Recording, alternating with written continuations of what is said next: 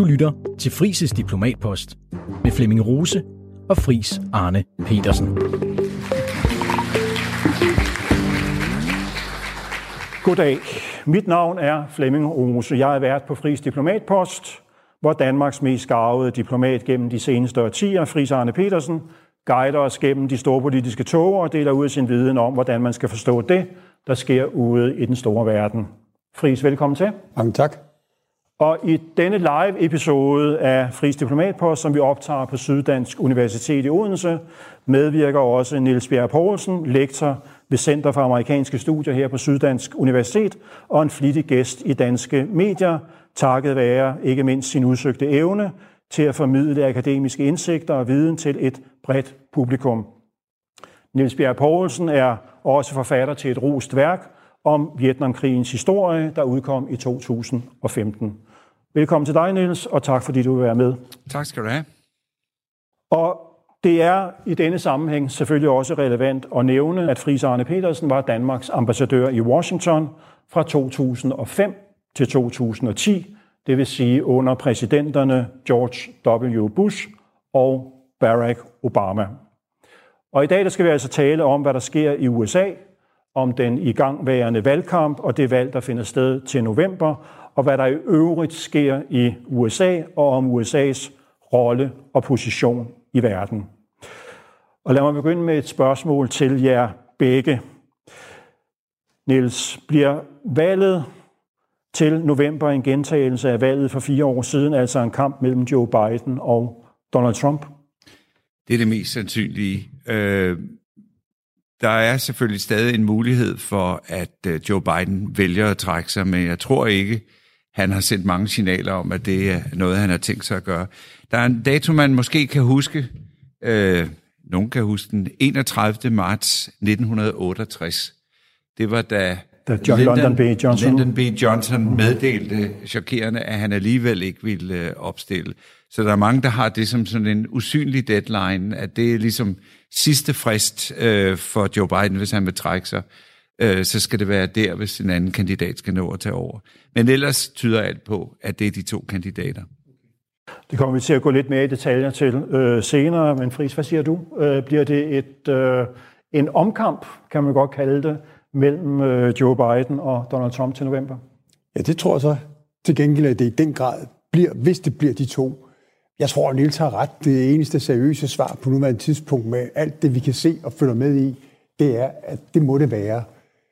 Men alligevel, altså når man sidder sådan en uge som sidste uge og følger med i amerikansk politik, og først ser Joe komme til at sige noget virkelig sludder om amerikanske øh, oplevelser i Europa efter sidste valg, hvor han bytter rundt på Tyskland og Frankrig og på altså Emmanuel Macron, denne unge mand, og så François Mitterrand. Og dagen efter bytter han rundt på Al-Sisi og den meksikanske præsident. Og så bliver han ved, jeg kunne nævne tre vigtige andre episoder, så tænker man, hold da op, han er godt nok kognitivt virkelig udfordret. Kan det her holde? Men jeg tror, Nils har ret. Jeg tror, at han er stedig. Han har kæmpet så mange gange for at få lov at blive præsidentkandidat. Det er ikke lykkedes før øh, sidste gang. Han har siddet som vicepræsident, men så tror han var midt af magt, når han er så træt og gammel, som han er. Men han har åbenbart lyst til at sidde der, til han bliver 85-86. Man må bede til vor herre og håbe, at helbredet holder. For hvis ikke det gør det, så er vi altså alle sammen pretty fucked. Når nu vi taler om Amerika, ja. Øhm, Niels øh, Friis og jeg nogle gange i podcasten talt om muligheden for en tredje kandidat. Mm. Øh, nu gik du lidt tilbage i historien. Øh, I 1992 var der jo en kandidat ved navn Ross Perot, som stillede op og måske var stærkt medvirkende til, at øh, Bill Clinton i sidste ende vandt. Der har været noget tale om, at øh, senatoren fra West Virginia, tror jeg det er, mm. øh, Joe Manchin, øh, måske vil blive en tredje kandidat, der også... Du fik det til at lyde helt kinesisk, ja, okay. Manchin. Det var måske tilfældigt. okay. øhm, og der er også øh, Robert F. Kennedy. Ja. Øhm, tror du, der kommer en tredje kandidat på stemmesedlen, og hvis der gør, vil den tredje kandidat så komme til at spille en eller anden udslagsgivende rolle? Altså, der er jo altid tredje kandidater, og man siger tit om amerikanske tredje partier, at de ligesom bier, de stikker, og så dør de. Øh, Ross Perot øh, gjorde det usædvanligt godt. Han fik, tror jeg, 19 procent af stemmerne dengang. Det vi skal øh, øh, huske på er, at det her valg bliver formentlig noget, der bliver afgjort i seks svingstater cirka. Og øh, hvis vi ser tilbage på Trumps meget overraskende valgsejr i 2016, så var det 77.000 stemmer, der afgjorde øh, valgsejren. Så han vandt valg, valg, valgmandskollegiet i tre stater. Wisconsin, Michigan, Pennsylvania. Øh, I Michigan med 11.000 stemmer. Sidste gang vandt øh, Biden, øh, tror jeg, øh, Georgia med, det kan jeg sige meget præcist, 11.779, ikke? Øh, og, øh, og Arizona noget lignende i virkeligheden. Så det er små magner, der kan afgøre valgmandskollegiet. Og det er jo sådan, at der er ikke nogen, der forestiller sig, en republikansk præsidentkandidat kan vinde et flertal. Sidste gang en republikaner vandt et flertal af stemmerne, det var i 2004, det er 20 år siden, Bush gjorde det. Øh, så intet i Trumps strategi vil være rettet mod en sejr i, i, ved at få flest stemmer. Så øh, Joe Biden vandt sidste gang med 7 millioner stemmer, men i valgmandskollegiet, der var det altså øh, noget, der ligner 44.000 stemmer, der kunne have været anderledes fordelt. Og det betyder, at tredje partier i enkelte stater, hvis det er de stater, vi taler om, kan have fuldstændig afgørende indflydelse på, hvem der vinder valgmandskollegiet. Jeg tror, øh, da Trump vandt øh, Michigan med de der 11.000 stemmer, der tror jeg, at Jill Stein fra det grønne parti fik noget, der lignede 40.000 stemmer. Så der er ikke ret meget, der skal gå galt. Der er ikke ret mange, der skal blive hjemme, før det kan blive et andet valgresultat. Tror du, der kommer en tredje kandidat, som kan gøre et, en, et, en udslagsgivende forskel? I ikke, jeg kan ikke sige om, hvordan udfaldet bliver, men du nævnte Robert Kennedy Jr. Øh, før, og han er jo meget interessant, fordi han først ville udfordre Biden i det demokratiske parti, og det viste sig, at han har rigtig mange republikanske penge bag sig, fordi de synes, det var fint med en udfordrer der. Det øjeblik, han så sagde, nu stiller jeg op som uafhængig kandidat, så var der altså folk, der kiggede på meningsmålinger og sagde, vi har det der underlige felt, som både er højrefløj og venstrefløj, efter pandemien er vaccinemodstandere og andre, det er ikke givet, at han ville tage flest stemmer væk fra Joe Biden. Det kunne meget vel være, at han ville tage stemmer på højrefløjen også. Og det er de overvejelser, som for eksempel også Liz Cheney, den republikanske, meget konservative Trump-modstander, gør sig, om hun skal gå ind i valgkampen. Og hvis jeg må bruge bare lige to minutter på, hvad, hvad de overvejelser går på. De går på, hvis der ikke er et alternativ, hvis der ikke er et tredje parti, er der så republikanere, der siger, jeg kan ikke få mig selv til at stemme på Donald Trump, øh, så jeg bliver nødt til at stemme på Joe Biden. Hvis der nu er et tredje parti øh, kandidat som Liz Cheney, siger de så, okay, jeg kan ikke få mig selv til at stemme på Joe Biden heller. Jeg stemmer på Liz Cheney, velvidende, at det måske betyder, at Donald Trump vinder, fordi jeg lige præcis skralder nogle af de moderate vælgere væk, som ellers ville have stemt øh, demokratisk. Så det er den overvejelse, både hun, men også Joe Manchin skal gøre sig med hele det der uh, No Labels projekt. Ikke?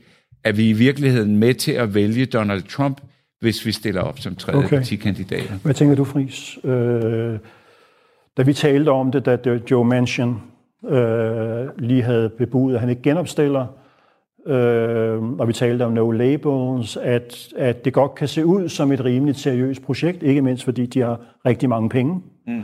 Øh, de har nogle problemer med at komme på stemmesedlen i alle stater, men, men øh, tror du stadigvæk, at en, en tredje kandidat øh, kan komme ind og gøre livet surt enten for øh, Trump eller Biden? Nej, jeg synes ikke, der har været den dynamik i No Labels, som var på et tidspunkt i 2023 godt finansieret undervejs med en senator som Joe Manchin, en meget konservativ demokrat, der skulle stå af og var en midtersøgende figur. Og på et tidspunkt, hvor alle virkelig begyndte i USA at forholde sig til præsidentvalget i år, 5. Mm. november, og var enige om, at hvis No Labels skulle have en chance, skulle det være, hvor der var to super upopulære kandidater fra hver sit parti. Og det er jo dramatisk nok opfyldt i år med de to mest sandsynlige kandidater stadigvæk. Men alligevel er det ikke lykkedes, no labels. Når jeg personligt troede på dem, så er det fordi mange af de gamle konservative familier, meget rige amerikanske republikanske familier, jeg kender, i lang tid var ked af den drejning, det republikanske parti havde foretaget med Trumpismen, med MAGA, og håbede på, at der var en mulighed for en, en tredje partikandidat. Lige præcis som No Labels har forsøgt at identificere det mm. og lægge det frem. Godt amerikansk politisk håndværk og tænkning, men der har ikke været den vilje til nytænkning, og alligevel er folk dødtrætte til synlande i alle målinger, at det er de to kandidater. Sandheden er til synlande, at hvis der var en mulighed for en ung, altså 50-60-årig politisk kampagne, dygtig, federal, bredt personlighed og finansiering, så ville den pågældende kunne komme langt. Det ser bare ikke ud til inden for nogle af partierne, at det kommer til at ske. Risikoen er måske størst i virkeligheden for det demokratiske parti, fordi alderen er ikke med Joe mm. Biden. Og selvom Trump også har lavet nogle lapsuser og kommer til at blande nogle ting op, så er vi ikke vant til den samme stringens og kræver ikke den samme diskurs og disciplin i hans politiske kampagne, mm. som vi gør for alle andre. Øh, så vi lever med, at han gør det, men hos... I virkeligheden, ja, i virkeligheden laver han jo væsentligt flere, siger flere mærkelige ting, end Biden gør. Han siger men, også meget mere. Ja, ja, men det bliver heller ikke placeret i den der alders diskurs, vel? At det, er ikke, det er ikke der, der, der ligesom folk har, der er en anden tærskel for, hvor mærkelige ting Trump kan sige, end der er for Biden, som trods alt skal tale som en mere traditionel politiker. Og der kommer de der ting, de der fortalelser, navne han husker galt, til hele tiden at bestyrke en historie, der hele tiden har været der om, at han er for gammel. Der er folk, der kan sige, man kan gå 20 år tilbage, så sagde Joe Biden også noget sludder ind imellem. Ikke? Det er ikke nødvendigvis aldersbetinget. Det er, han har altid været kendt for at komme til at sige nogle ja. underlige ting. Ikke? Tak fordi du lyttede med på det her uddrag af Frises Diplomatpost. Hvis du kunne lide, hvad du hørte, så kan du høre resten af episoden og mange flere i Frihedsbredets app, hvis du bliver medlem af Frihedsbredet. Som en lille bonus får du her en rabatkode, der giver dig den første måned til halv pris. Du skal bare bruge koden DIPLOMAT, når du opretter dig på frihedsbredet.dk.